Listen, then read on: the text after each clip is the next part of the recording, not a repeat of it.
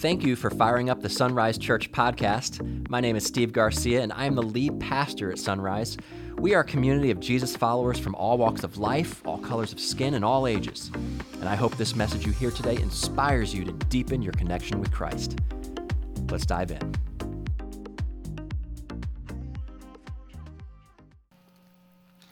Have you ever misplaced something that is of great value to you? What do you typically do when that happens? I'll never forget when I lost my wedding ring. You know, I got uh, married in the South, and when I was fitted for my ring, I weighed a little more than I do now. Uh, I was eating that fried chicken and drinking that sweet tea and put on a little couple of LBs. Uh, you know, living in the South, hot and humid, my fingers swelled, and so my wedding ring always fit snugly on my finger. But a couple of years into my marriage, my wife and I moved to Ohio, and I started to lose a little bit of weight with those long, cold, snowy winters. I didn't have to worry about my fingers swelling up anymore. And all of this resulted in my wedding ring loosening on my finger. And I remember one night, my wife and I were at a date in Applebee's in the middle of an Ohio snowstorm. I remember I parked the car and I came in, and when I took off my glove, my ring came off with it, I think. I didn't realize it until I got home.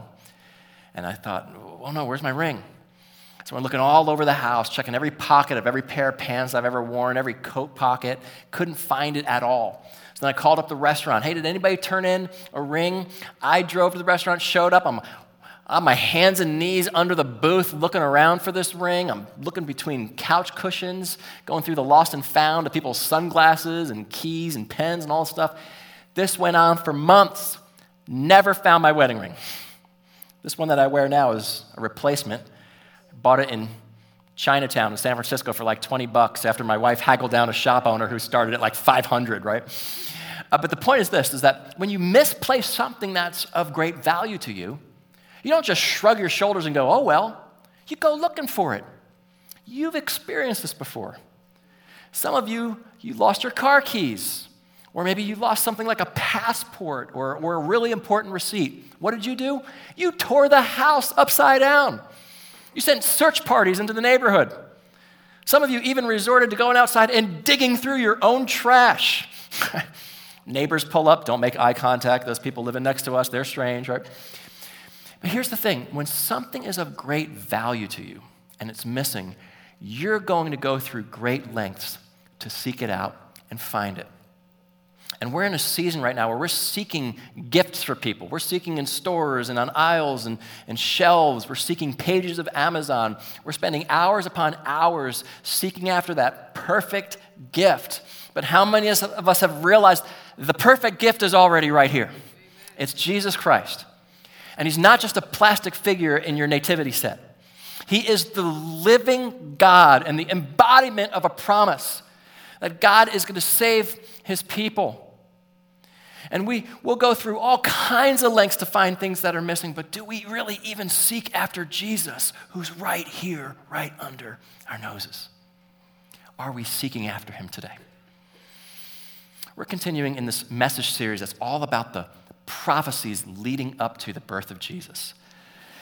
The, the, the, the, night divine when Jesus was born was predicted hundreds and hundreds of years before it ever happened. The Old Testament prophecies said that Messiah, the chosen one of God, would be born in a very specific way, at a very specific location, under very specific circumstances. And these things were perfectly fulfilled in the birth of Jesus. He's left us a trail of evidence that stretches thousands of years into history so that anybody who wanted to get on this trail would be able to seek and find this Jesus. And so today we are going to be in the New Testament Gospel of Matthew, chapter 2, and we're going to look at how four different prophecies all converge in one account. So if you have a Bible or a device with a Bible on it, make your way to Matthew chapter 2, and we're going to begin reading together in verse 1. Follow along with me. It says, after Jesus was born in Bethlehem in Judea, during the time of King Herod, Magi from the east came to Jerusalem and asked, Where is the one who has been born King of the Jews? We saw his star when it rose and have come to worship him. Now, I'm willing to guess that most of you have somewhere in your house at least one nativity set on display. Raise your hand if you've got a nativity set on display. Keep your hands up if you have more than one nativity set on display. more than 10. No, I'm just kidding. I won't keep counting that. But you know, all of our nativity sets, they, they're, they're kind of the same. You know, of course, you have baby Jesus in the middle, and he's flanked by Mary and Joseph. You got some shepherds in there, some animals. Maybe you got a little angel sitting up on the roof next to the star. And then there's these three little figurines that we just talked about. They're, they all have crowns, they all have gifts in their hand, and they're usually de- depicted as a white guy, an Asian guy, and a black guy. When a little kid says, Who are those? You say, Well, those are the three kings, or the, the three wise men. Our gospel author Matthew described them as magi from the east. Magi is where we get our English word magic. These magi, they have a long history going all the way back to uh, the book of Genesis. But basically, what these guys were were highly educated, highly influential astronomer, astrologers who sometimes dabbled in magic and divination. And the most powerful kings and governments of the world would call upon these magi for guidance and sometimes some divine help. And so these were the magi described who came to visit Jesus. Matthew says they came from the east. That's almost certainly the area of Persia, or as we know it in our modern day context, Iran. So you ought to ask yourself the question what are Iranian magi doing looking for a Jewish baby? They're about a thousand miles away across deserts. Jesus was born in a Jewish region in Israel. Jesus was Jewish, born to a Jewish virgin named Mary, who is engaged to a Jewish man named Joseph. Why are Persian men showing up in Jerusalem? Well, they told us in verse 2. They said, We saw his star when it rose and have come to worship him. What is this mysterious star they're talking about? Well, remember, I told you that four different prophecies will get met in this one story, and this is the first one. It's the prophecy of the Eastern Star. And this goes all the way back into the Old Testament book of Numbers in a story we don't even have, barely have time to get into. It's fascinating if you go back and read it, but basically, there's this evil oracle by the name of Balaam who got hired to curse Israel. But God got a hold of him first, and instead of uttering out cursings, he began uttering out blessings, and among them was this in Numbers 24, verse 17. He said, I see him, but not now. I behold him, but not near. A star will come out of Jacob, a scepter will rise out of Israel. He will crush the foreheads of Moab, the skulls of all the people of Sheth. So, hundreds of years before Magi ever went looking for a star, this prophecy came about and said it's going to rise out of Jacob. Jacob is a descendant in the genealogy of Jesus. It says a scepter will rise out of Israel. A scepter represents a king. This Messiah king will crush the enemies of God for good, which at that time was symbolized by a people group known as Moab. And he said, Here's the, the, the sign to look for a star will mark the Messiah's arrival. What did the wise men, the Magi, say when they arrived in Jerusalem? We saw his star and we've come to worship him. But again, it, it ought to ask the question what in the world? How, how could Iranian magi have access to Hebrew scriptures? These guys are so far removed culturally speaking, so it ought to ask us to think okay, is there anything back in history in which Israeli and Iranian cultures would have mixed? And as it turns out, there's one massive, well documented historical event called the Babylonian exile. It started in 586 BC. And basically, Israel turned their back on God. They went full bore worshiping idols. So God essentially takes his hands off and says, okay, if this is what you want, all yours. And so, with God's hand of protection removed, foreign enemies came in and attacked Israel, and the Babylonian Empire destroyed Jerusalem, kidnapped all of its residents, and replanted them in Babylon. They were stripped of their Hebrew names, and they were taught uh, Babylonian customs and indoctrinated with Babylonian religion. But there was a small group of these Jewish people who kept the faith in a one true God despite being in a culture that tried to beat it out of them. This remnant, this small group of faithful Jewish believers, was led by a young man, a young prophet by the name of Daniel. And in Daniel chapter 5 in the Old Testament, there's this terrifying story that takes place where this king of Persia, he's, he's, he's throwing this party, everybody's drinking and having a good time, when all of a sudden everybody stops and this human hand appears out of nowhere and begins writing this cryptic message on the wall, and everybody's face goes white and their jaws drop open. In fact, in our modern day culture, we still have a saying we say, read the writing on the wall. It means bad news is coming.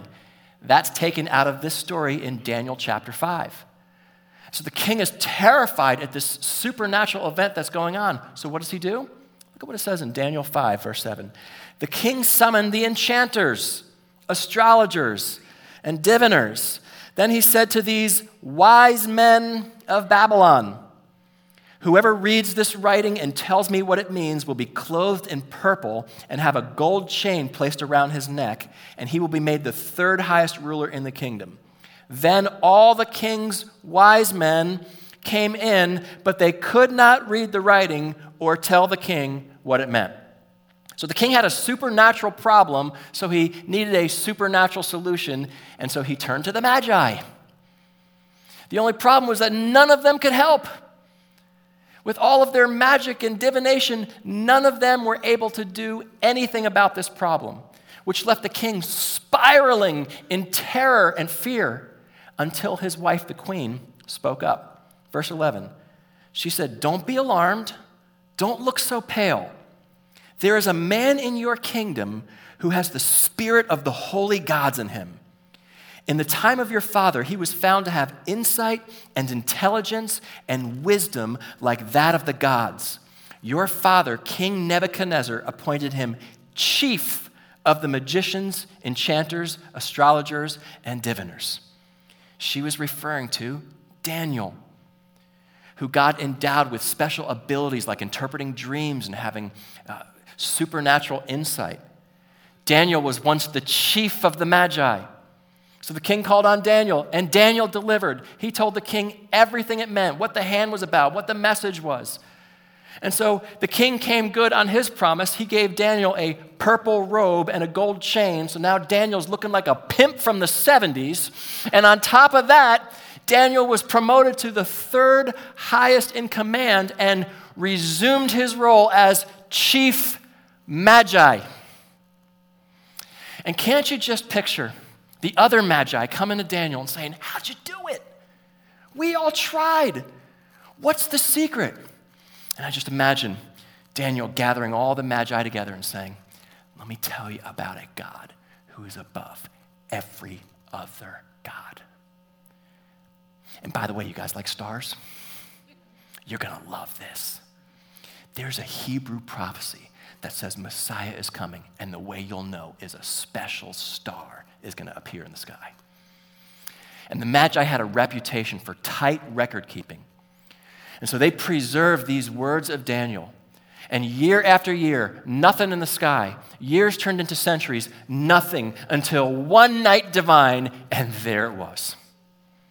And these magi saw it and knew right away that's the star our forefathers told us about. And so they immediately got together their entourage, their big cavalcade. they'd gotten their camels and they headed a thousand miles due west to Jerusalem and showed up and said, We're looking for the king of the Jews. And when these guys showed up, it was anything but quiet. They had a whole posse with them. They had big colors and, and they were very loud. And so news spread pretty fast. Let's return to Matthew chapter 2, verse 3 It said, When King Herod heard this, he was disturbed, and all Jerusalem with him. Yeah, I get that. How would you feel if you were the current king and everybody started asking you where the new king is? It'd be like being the, the owner of your company, and all of your employees start talking about the new boss. And you go, What? What? New boss? This is news to me. What, did corporate go above me? Did one of my coworkers plot my demise? Did we get bought out and, and a new management team is coming on? This is how Herod felt. Did, did the king, did the Jews elect a new king? You know, is, is somebody trying to usurp the throne? And so he hears all of this talk about Messiah and he snaps into action. And he's got to have a plan so that he can hold on to his position of power. Verse 4 when he had called together all the people's chief priests and teachers of the law, he asked them where the Messiah was to be born. In Bethlehem, in Judea, they replied, for this is what the prophet has written. But you, Bethlehem, in the land of Judah, are by no means least among the rulers of Judah, for out of you will come a ruler who will shepherd my people Israel The king had access to the greatest theological minds on the planet. And when he had a question, it was answered instantaneously, as if these guys had the prophecy memorized. And they quoted the prophet Micah from the Old Testament, who said, Yep, Messiah's coming out of Bethlehem. This is the second of four prophecies being fulfilled in this one story. And so Herod got to thinking okay, if I give something to the Magi, I can get something from the Magi. I'll point them which city they ought to go looking for Messiah. And in return, I'll have them come back and report to me his exact location so I could kill him and keep the throne. So Herod brokered a backroom deal, and the Magi apparently agreed. Let's pick things up in verse 9. Says, After they had heard the king, the Magi went on their way, and the star they had seen when it rose went ahead of them until it stopped over the place where the child was. And when they saw the star, they were overjoyed. So, this verse gives us an indication of what kind of star we were dealing with. This wasn't a usual star in that it didn't have a fixed position in the heavens. This star apparently appeared and disappeared and also moved. And it had disappeared at Jerusalem, and they went cold on the trail. And so, if they had any doubt that maybe Herod pointed them in the wrong direction toward Bethlehem, that doubt was erased when the star reappeared in Bethlehem and started moving to right above the house where Jesus was. The second of four prophecies fulfilled Messiah will be born in Bethlehem. And it says that when that star reappeared, they were overjoyed. They were beside themselves, excited like treasure hunters who've been chasing this treasure for so long, they sensed they were nearing the X on the map. Verse 11 On coming to the house, they saw the child with his mother Mary, and they bowed down and worshiped him. What a scene! These mysterious, influential, men from the east who have access to the most powerful kings in the world got on their faces and worshiped Jesus. Verse 11 continues Then they opened their treasures and presented him with gifts of gold, frankincense, and myrrh. I need to warn you, I'm about to blow up your nativity sets again. Uh, but let's talk a little bit about these magi. First of all, they weren't a white guy, an Asian guy, and a black guy. They were brown skinned Iranians. And uh, most of us think that they were three kings. They weren't kings, they were magi. They probably lived like kings, but they weren't kings, which stinks because one of my favorite Christmas songs of all time is We Three Kings, which isn't even biblically accurate, but I still like the song, right? And we often assume there's three of them. We don't know that. They presented three gifts, but there could have been 65 magi presenting three gifts. So we don't know if there's three of them or two of them or 80 of them, but what we do know is that the gifts they presented had great significance. Gold that's what you give to a king. Incense, this represented prayers rising up to God. Myrrh represents death. And as the lyric of We Three Kings, the song goes, that these gifts represented king and God and sacrifice. This was no ordinary child. If this was an ordinary child, the Magi's gifts would have been diapers and baby wipes and a car seat but instead they presented gold and incense and myrrh. What a moment. But all the excitement would give way to danger. And the next few verses uh, set off a series of warnings, beginning in verse 12. And having been warned in a dream not to go back to Herod, the Magi returned to their country by another route. So, by all intents, they were going to go back to Herod and keep up their end of the deal to give the pinpoint location of Messiah. But through divine intervention, God exposed Herod's evil plan, and so they had to reroute the GPS and find an alternative route back home. And then a warning came to Jesus' parents, verse 13. When they had gone, an angel of the Lord appeared to Joseph in a dream. Get up, he said, take the child and his mother and escape to Egypt. Stay there until I tell you, for Herod is going to search for the child to kill him. So he got up, took the child and his mother during the night, and left for Egypt, where he stayed until the death of Herod. And so was fulfilled what the Lord had said through the prophet Out of Egypt I called my son. This is a part of the Christmas narrative that we often overlook. And that was this that Joseph, Mary, and Jesus became immigrants. And for those of you with harsh opinions on immigration, let me just remind you that Jesus was an immigrant too. And in the, in the middle of the night, out of fear for their family, they had to get up and go. They faced what millions of people in the world face all the time, every day. In countries like Syria and Venezuela and Nigeria, millions of refugees are doing the same thing under the cover of night, running for their lives to protect their families. In Ukraine alone, some 6 million Ukrainians, as a result of the Russian invasion, have, have relocated to parts all over Europe. Jesus was the same thing, a refugee with his parents. But what was crazy is that they were simple people. They didn't have a lot of money. They didn't have wealth and resources to be able to just move to a foreign country, much less live there for an extended period of time. Actually, they did. They had money, a lot of it, because a bunch of mysterious magi just showed up and gifted them very expensive gifts. God used the generosity of the Magi to bankroll this midnight escape for Joseph, Mary, and Jesus. See, when you give to God, you don't always see where your money goes or how it works, but you could always count on this God is going to use it to bless someone. And that's what he did with the Magi. And the Magi were able to bless this family so that they could escape, and in the process, fulfill more prophecy that Messiah would come through Egypt, born in Bethlehem by way of Egypt. Prophecy number three of four fulfilled in this one story. And so, how did King Herod react to all of this? Verse 16. When Herod realized that he had been outwitted by the Magi, he was furious and gave orders to kill all the boys in Bethlehem and its vicinity who were two years old and under, in accordance with the time he had learned from the Magi. What a horrible and despicable act this was, killing children two and under. You know, sometimes critics look at this particular story and say, well, the Bible can't be true because we don't have a historical record of King Herod doing something like this. Well, here's something important to know about Herod he was a really bad guy. Other historians of that time reported that Herod had his own wife murdered and then did the same thing for his three sons.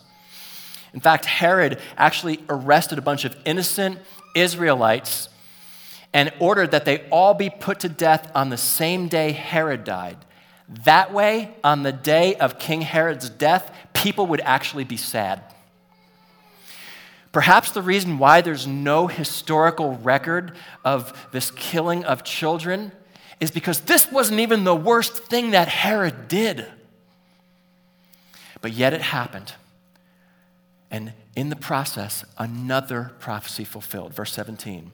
Then what was said through the prophet Jeremiah was fulfilled. A voice heard in Ramah, weeping in great mourning, Rachel weeping for her children and refusing to be comforted because they are no more. Rachel is widely regarded as the mother of Israel. Ramah was her burial place, not far from Bethlehem.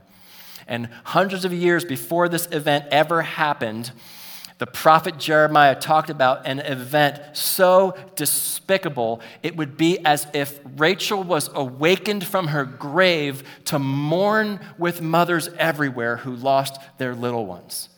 This prophecy was tragically fulfilled through Herod in the days of Jesus. Number four of four, fulfilled. Friends, the, the birth of Jesus, the Christmas story, is not just a story in the Bible amongst a bunch of other stories. It has threads all throughout time and history, all throughout the scripture, and it testifies to a God who's bringing stories and fulfilling prophecies in a sovereign way where he pulls it all together so that he could once again prove to us he is a God who keeps his promises, that he is come to save people like you and me. And so, what does any of this have to do with us right here, right now? Magi chasing a star, an enraged king. What, what, is, what does any of this have to do with us? Well, I think there's some incredible lessons we can learn from both the Magi and from the king. Let me give you a few descriptive words of the Magi and see if we can learn from their example. Here's the first one The Magi were seeking. These guys traveled over a thousand miles to find Messiah. If you were to fly to that region of the world today and rent a car and drive the same distance they traveled, it would take you 25 hours in a motorized vehicle. Imagine doing that on camelback across deserts. When the Magi set out on this journey, that was no small undertaking. They were seeking after God. And they did so, with, they, they acted on limited information. Those guys didn't have access to the scriptures. They, they just had a little bits that were handed down to them, likely by Daniel from way back in the day. But yet, what little they had, they acted on it. And when they showed up in Jerusalem, these guys worked. They didn't find some street side cafe and sip tea. They hit the ground running. They showed up. Hey, where's the King of the Jews? Anyone see the King of the Jews? You there, over there. Have you seen the King of the Jews? We followed his star. He's got to be some here, somewhere around here. Somebody, please help us. They instantly went to work. And as they neared Bethlehem, they were excited. Matthew says they weren't joyed, they were overjoyed. They started acting like a couple of giddy children about to open gifts on Christmas morning. And these men were self sacrificing. We already talked about the gifts that they brought, but have you considered how much of their own resources they spent on this journey? The travel, the food, the lodging. This wasn't their job. These guys weren't professional Messiah hunters. They had their own lives, their own families, their own jobs. They sacrificed all of that to travel across a thousand miles of desert to find Jesus. And when they did, they fell before Jesus in worship. Matthew 2:11 On coming to the house they saw the child with his mother Mary and they bowed down and worshiped him. They didn't fall down because they were tired. They didn't fall down before Mary.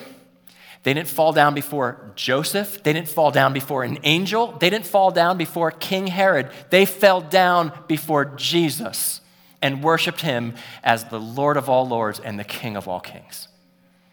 These magi are awesome examples of what you and I should be, especially when you compare them to King Herod.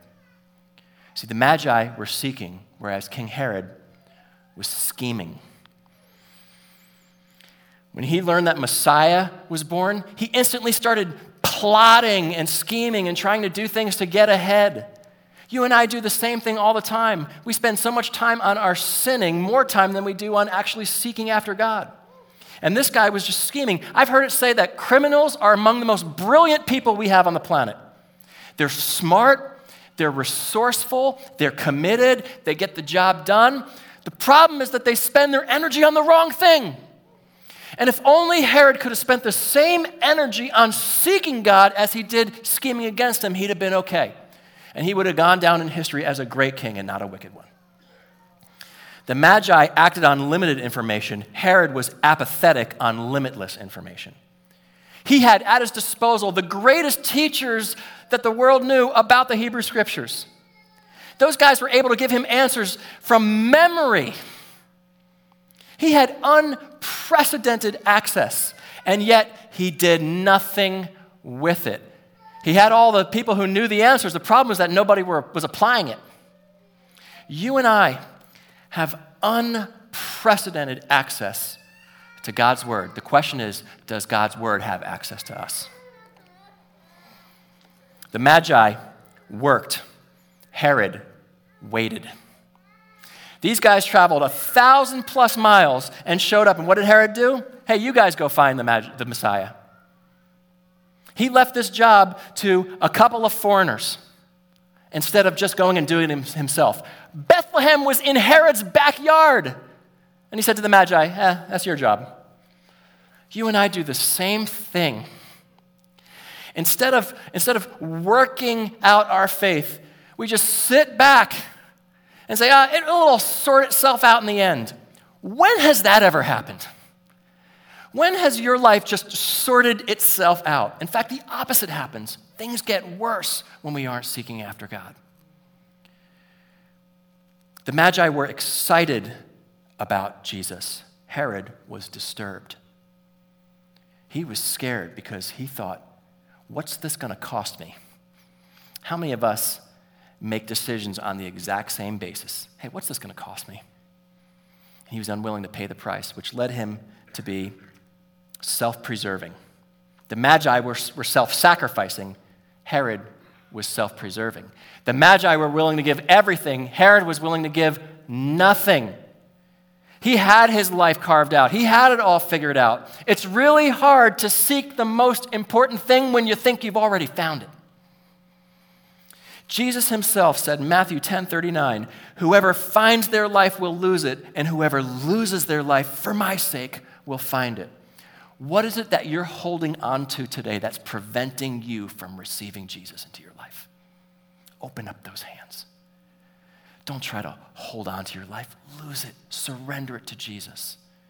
Herod tried to hang on to his, and he lost it. The Magi fell before Jesus. Herod fought against Jesus. And you and I do the same thing, don't we? We rebel against him. We fight against him. We cover up our ears when we should be worshiping him. You know, one of our pastors this past week was sharing with our staff that he and his family went out to do some Christmas shopping.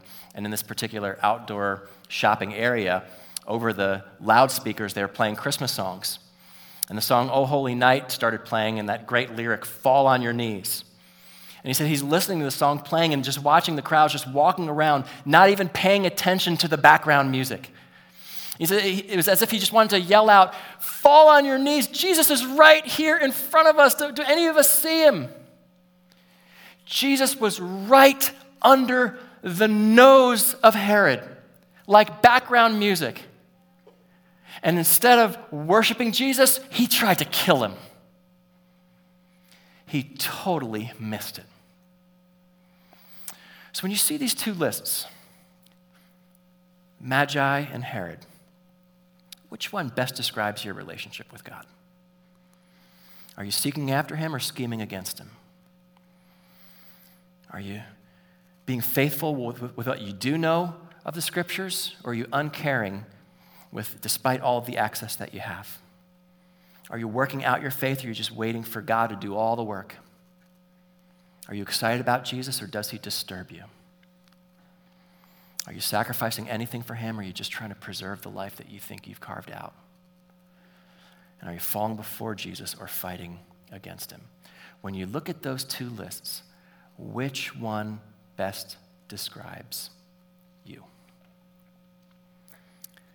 You know, the Magi were a living, breathing example of a powerful verse found in Hebrews chapter 11. I want to read it to you, verse 6. It says, Without faith, it is impossible to please God because anyone who comes to him must believe that he exists and that he rewards those who earnestly seek him. The Magi had a thousand reasons to never go seeking after Jesus. They had a thousand reasons to stay at home, a thousand reasons to never poke their nose in somebody else's business. But yet they believed in faith that God was who he said he was.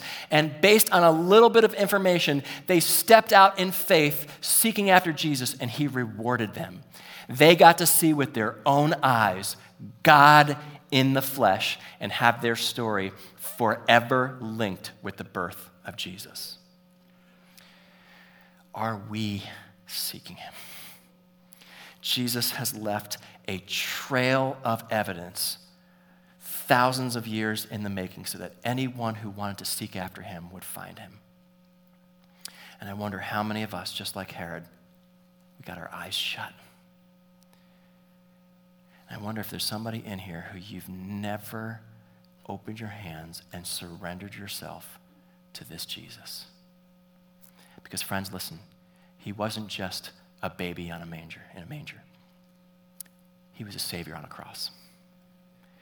The birth of Jesus was the start of his plan to live a perfect life so that he could die in our place, so that we can give him our death, and in exchange, we get his life.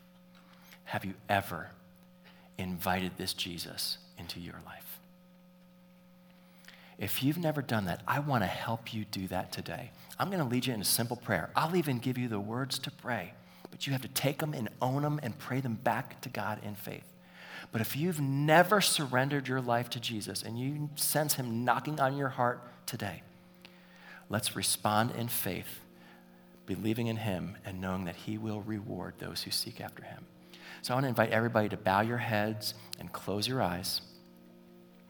And if you're ready to invite Jesus into your life, I want you to repeat these words after me in the silence of your own heart. Jesus, I trust in you. Jesus, I trust in you. Pray right up to heaven. I believe.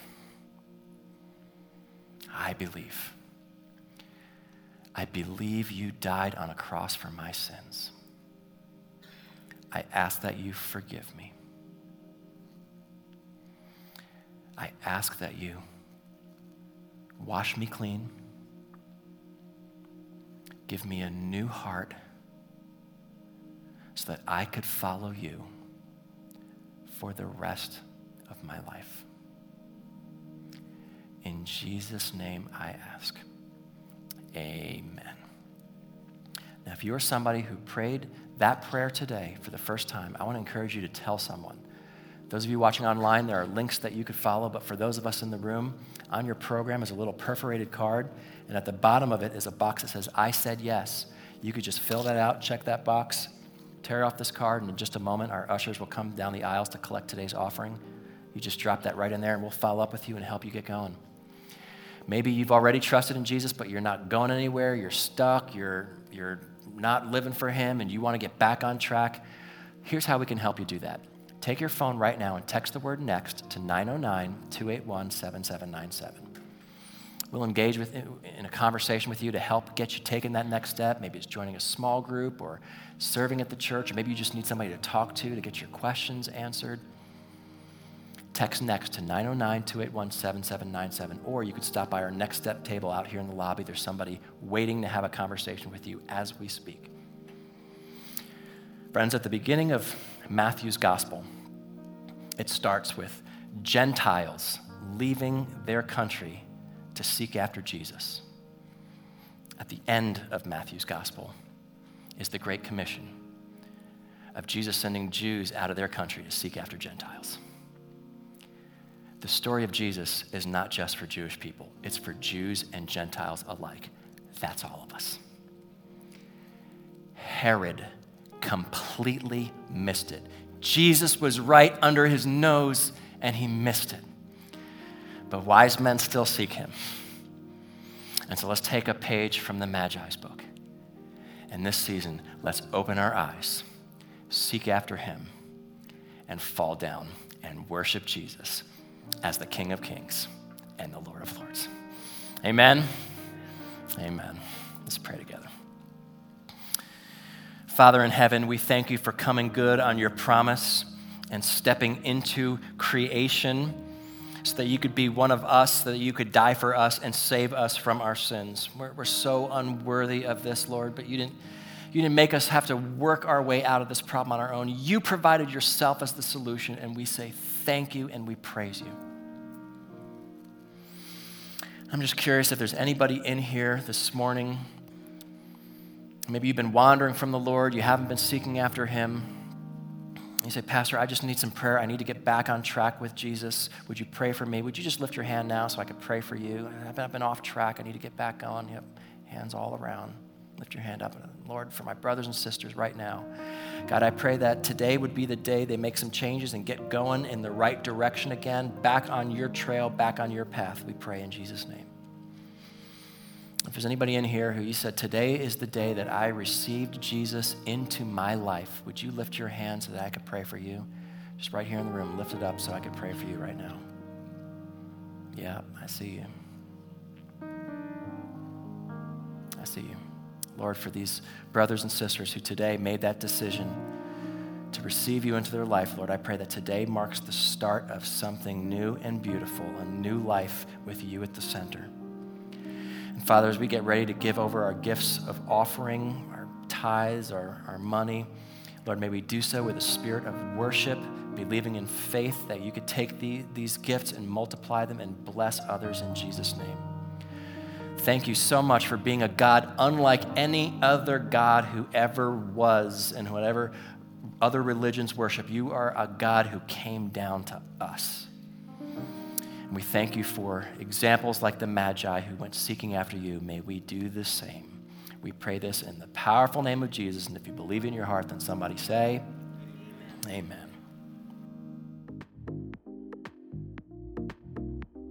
Thanks again for listening to this podcast. I want to encourage you to not just stop here. Maybe you sense God is speaking to you today and wanting you to take that next step. So here's two ways you can do just that. The first is text the word next to the number 909 281 7797. That's 909 281 7797. You'll receive a message back with some ways to help you grow. That may mean joining a small group or finding a place to serve or just talking with someone one to one about your faith. You can also visit the notes for this podcast and follow the links provided. And if you're within driving distance of one of our four physical locations in Banning, Ontario, Rialto, or Victorville, we'd love for you to stop by sometime and give us a chance to meet you personally. Again, we want to thank you for listening, and we hope to see you soon. God bless.